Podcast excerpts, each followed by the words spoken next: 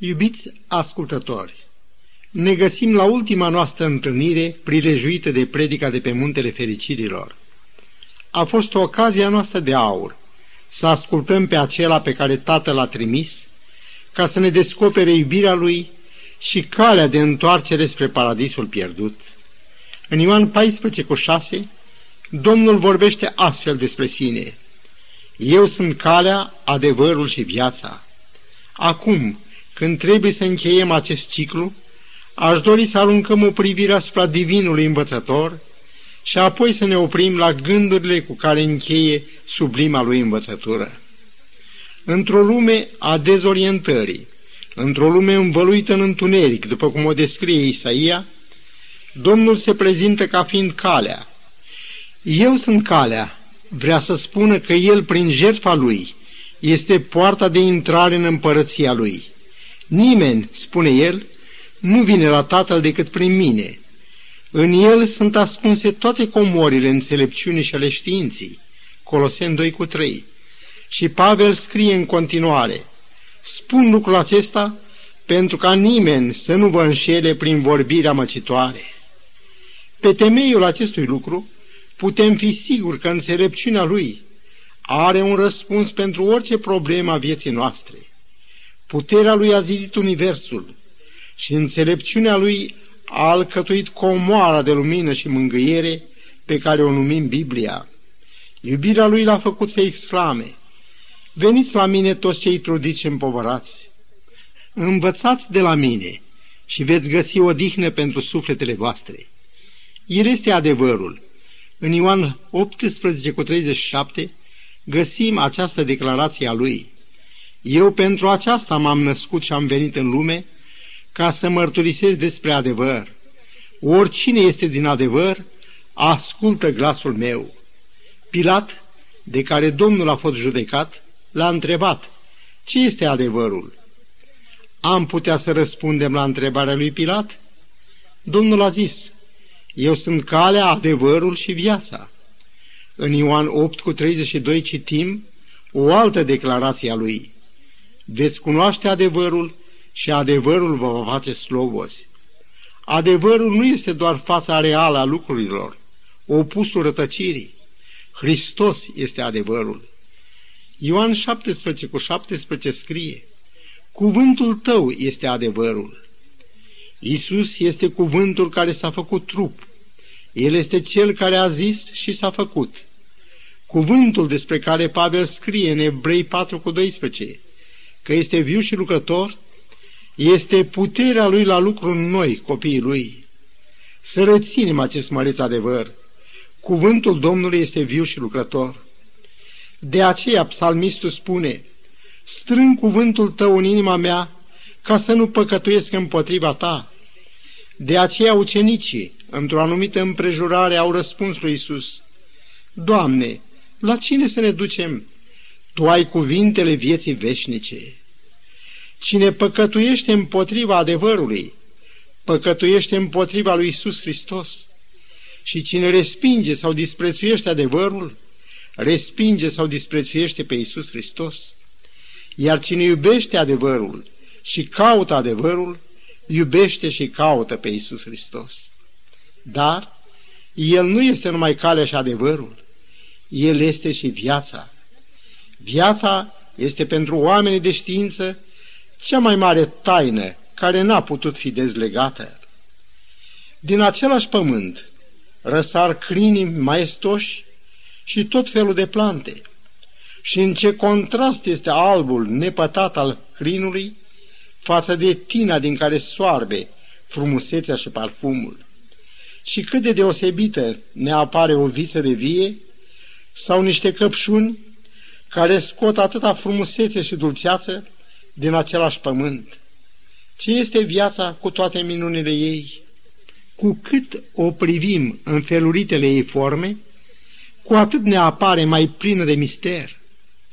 Dar ce ne spune Domnul Hristos despre viață? Eu sunt calea, adevărul și viața.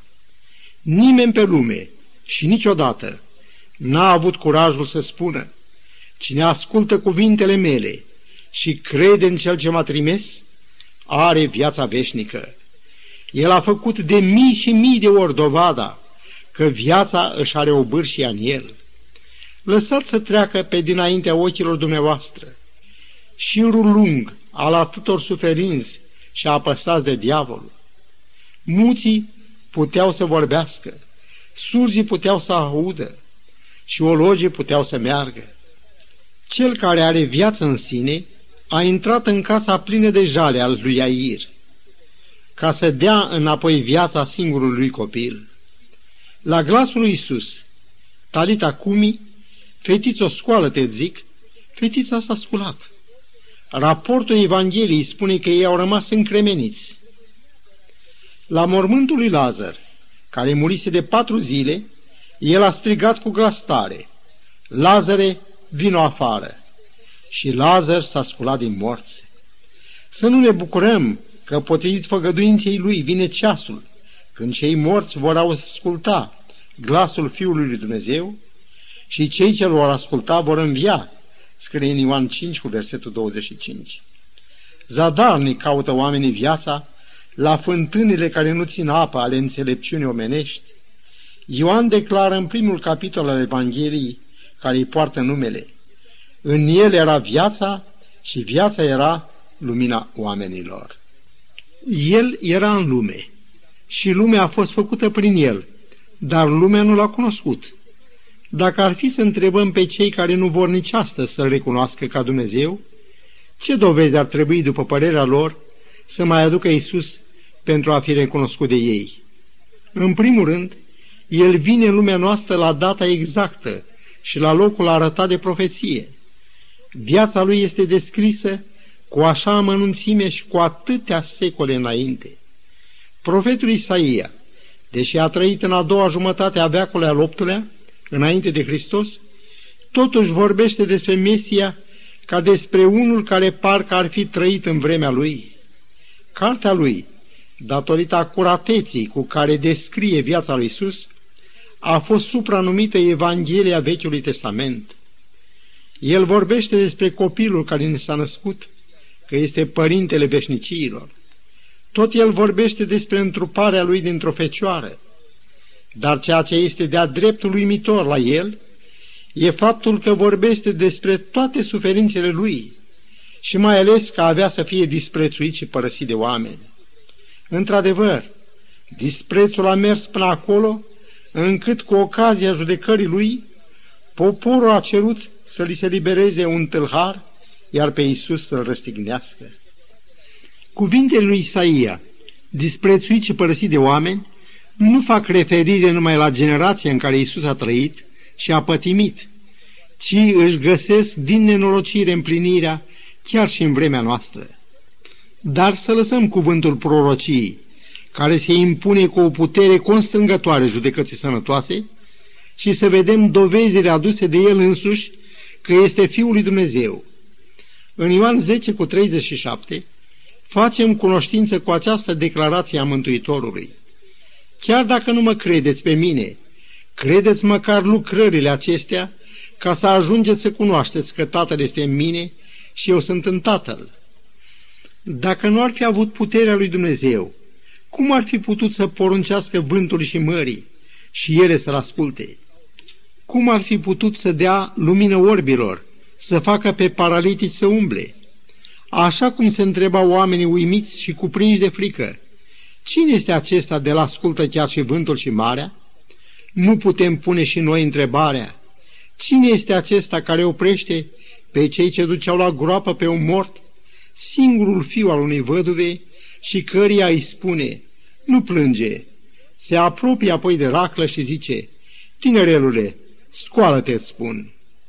Cine este cel care a prefăcut apa în vin și a săturat cinci mii de bărbați afară de femei și copii, numai cu cinci pâini și doi pești, și au strâns și 12 coșuri cu bucățile frânte care rămăseseră.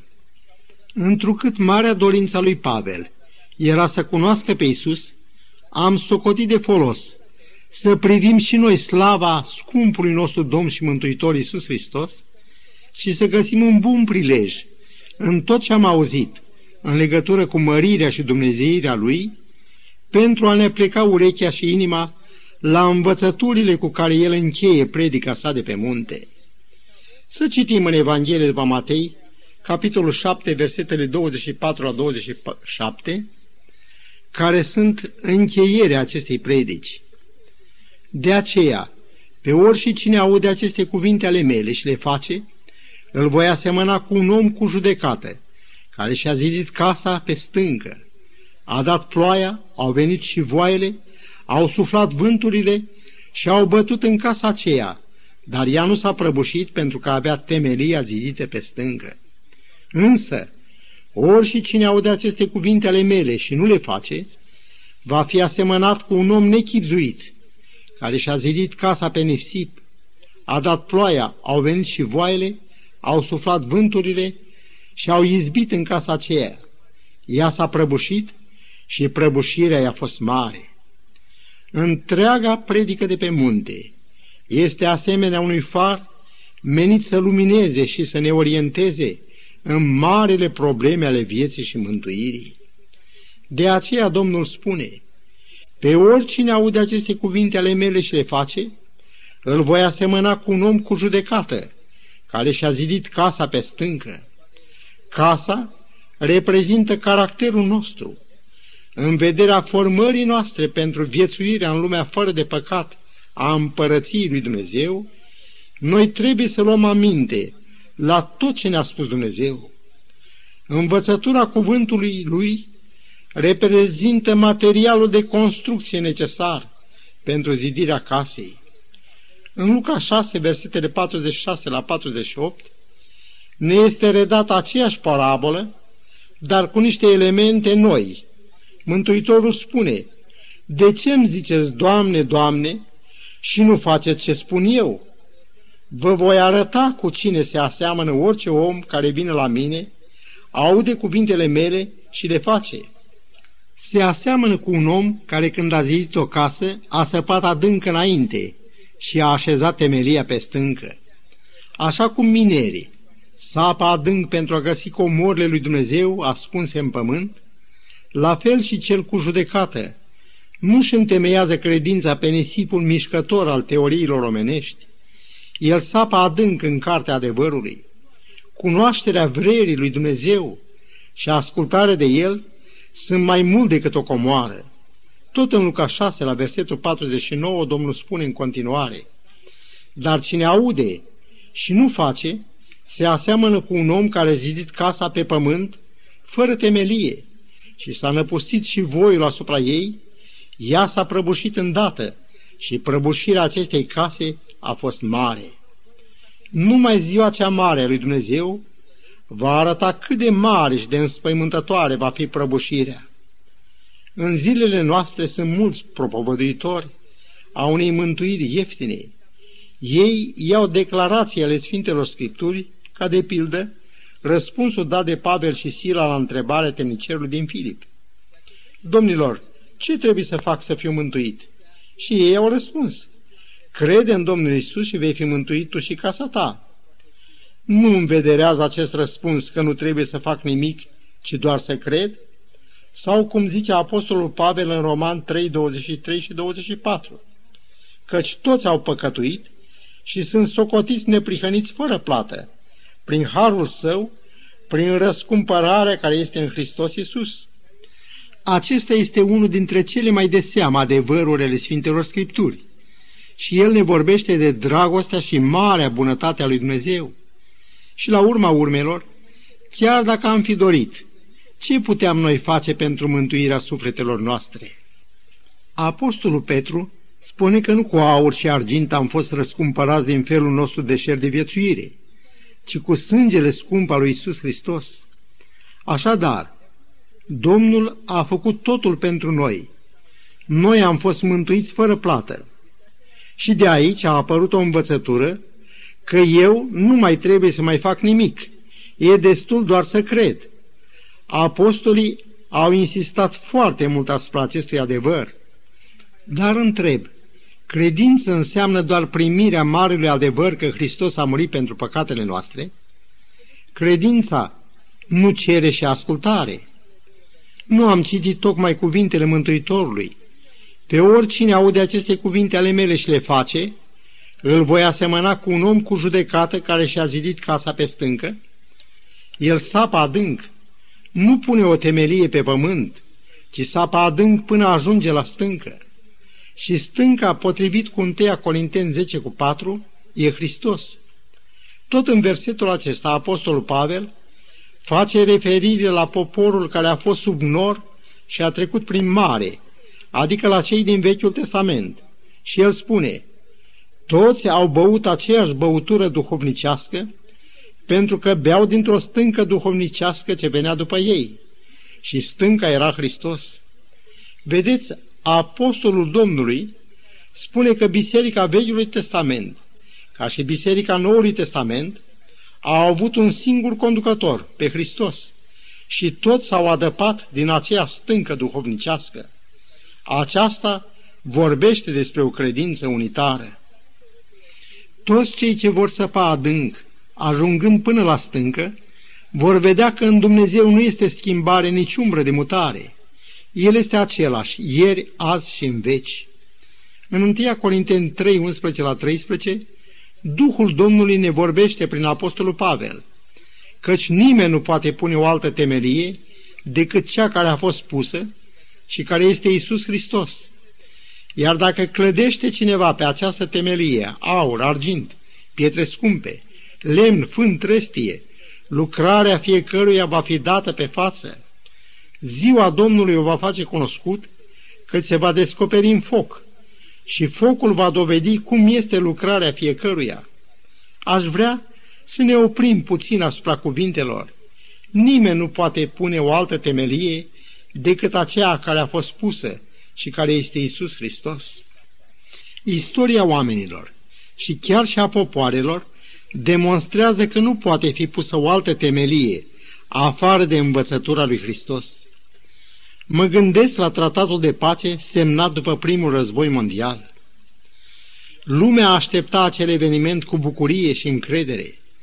Cu acea împrejurare, ziariștii au luat un interviu domnului Wilson, care reprezenta Statele Unite ale Americii la conferință, cu privire la planurile care urmau să fie alcătuite pentru tihna omenirii, el a răspuns, Am venit aici ca să punem bazele unei lumi mai bune, dar în ciuda dorinților de bine și a planurilor generoase, am văzut cu ochii mei cum s-au prăbușit temeliile legii națiunilor.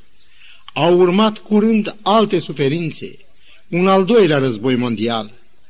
Și dacă privim istoria îndepărtată, rămânem uimiți să vedem cât de desăvârșit s-a împlinit principiul că nimeni nu poate pune o altă temelie.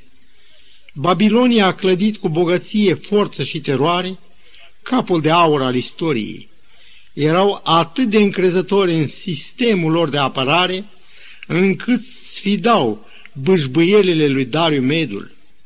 În momentul când acesta a pătruns în cetatea Babilon, pe albia râului a cărui apă o abătuse, Belșațar benchetuia fără a se sinchisi cu cei o mie de mai mare ai lui.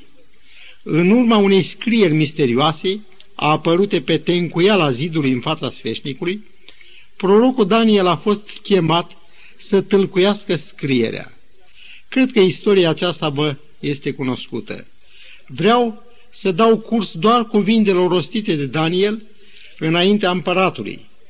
Tu, Belșațar, nu ți-ai smerit inima, ci te-ai înălțat împotriva Domnului Cerului. Ce lecție minunată! Nesocotirea legilor lui Dumnezeu va face din orice întreprindere omenească, chiar dacă ar ajunge la falnica mândria haldeilor, din punctul de vedere al bogăției și trăiniciei aparente, tot va cunoaște prăbușirea. Unde este Roma de altă dată? Văzută de Daniel ca o fiară care se deosebea de toate celelalte și era, cum zice el, nespus de grozavă. Imperiul, civilizația, limba, totul a dispărut. S-au dat multe explicații în legătură cu prăbușirea faimosului imperiu. Cred însă că cea mai completă explicație este cea dată de Daniel în capitolul 7, versetul 9. Avea dinți de fier și gheare de aramă, mânca, sfărâma și călca în picioare ce mai rămânea. Dacă aceste imperii, cu chip de fiară, ar fi clădit pe iubire, pe bunătate, dacă în loc să calce în picioare vrăjmașii, ar fi cultivat înțelegerea, cooperarea, soarta lor ar fi fost cu totul alta. Sfântul Pavel, în 1 Timotei 6 cu 17, zguduie și el o temelie, pe cât de trainică în ochii celor ce clădesc pe ea, pe atât de șubredă în realitate. El scrie lui Timotei, îndeamnă pe bogații veacului acestuia să nu se îngâmpe și să nu-și pună nădejdea niște bogății nestatornice, ci în Dumnezeu, care ne dă toate lucrurile din belșug ca să ne bucurăm de ele. Dar cea mai mare pagubă, rezultând dintr-o altă temelie decât cea care trebuia pusă, este înțelepciunea lumii care a fost așezată în locul înțelepciunii lui Dumnezeu. Să privim familia, care s-a depărtat de învățăturile cuvântului Dumnezeu și a crescut și a adăpat noua generație la izvoarele înțelepciunii omenești. Școala, instituție de formare și creștere, a părăsit și ea cărările cele vechi. Chiar dacă aici și colo se vorbește despre Dumnezeu, oameni distinși cu felurite titluri științifice înalță omul și teoriile lui mai pe sus de Dumnezeu și de învățăturile lui. Rezultatul? Generația cu vise de aur altădată a căzut într-o alarmantă măsură în ghearele poftelor nestăpânite. Alcoolul, drogurile, desfrâul și goană după plăceri nesănătoase a zguduit pur și simplu rândurile acelora care erau destinați să fie reazimul și piatra de temelie a societății de mâine. Pentru a ne face o idee de proporțiile dezastrului acestui foc ascuns sub cenușă, să-mi fie îngăduit să amintesc că Los Angeles, orașul îngerilor, a devenit și un oraș al demonilor. Așa cum știți, la poliția orașului au mai trebuit să se adauge, prin noi angajări, încă o mie de polițiști. Motivul acestei sporiri de forțe, așa cum ați auzit în oraș există atâtea ganguri sau bande alcătuite din tineri care se luptă între ei, adesea chiar cu pistoalele. Delicvența juvenilă, traficul cu drogurile și alte multe rele amenință mai mult decât oricând tihna marelui oraș. În a doua Timotei 3 cu 13 găsim această dureroasă prevestire. Dar oamenii răi și înșelători vor merge din rău în mai rău, vor amăgi pe alții și se vor amăgi și pe ei înșiși. Iubiți prieteni, înainte de a încheia studiul nostru și a ne lua rămas bun, îngăduiți-mi să citim un cuvânt de cea mai mare însemnătate pentru noi. Încă puțină, foarte puțină vreme și cel ce vine va veni și nu va zăbovi. Ebrei 10 cu 37. Trebuie să spunem cu multă părere de rău că lucrurile sunt departe de a se îndrepta. Oamenii răi vor merge din rău mai rău. Singurul leac la toate relele de astăzi este venirea Domnului Hristos. Dar cum ne va găsi ziua aceea? Ce se va întâmpla cu casa noastră, cu noi și cu cei dragi ai noștri, când vor începe să sufle vânturile răutății, când se vor năpusti în ea vigeliile patimilor omenești deslănțuite? Ajutorul și scăparea noastră sunt numai la Dumnezeu. Să-L căutăm și de data aceasta. Părinte Ceresc, îți mulțumim pentru scumpele îndrumări pe care ni le-ai dat prin Fiul Tău. Dă-ne harul călăuzirii Duhului Tău. Lasă-L să ne aducă aminte de minunatele învățături ale Domnului Hristos și să ne dea putere de a le împlini în viața noastră de fiecare zi. Te rugăm toate acestea în numele prea iubitului Tău Fiu. Amin.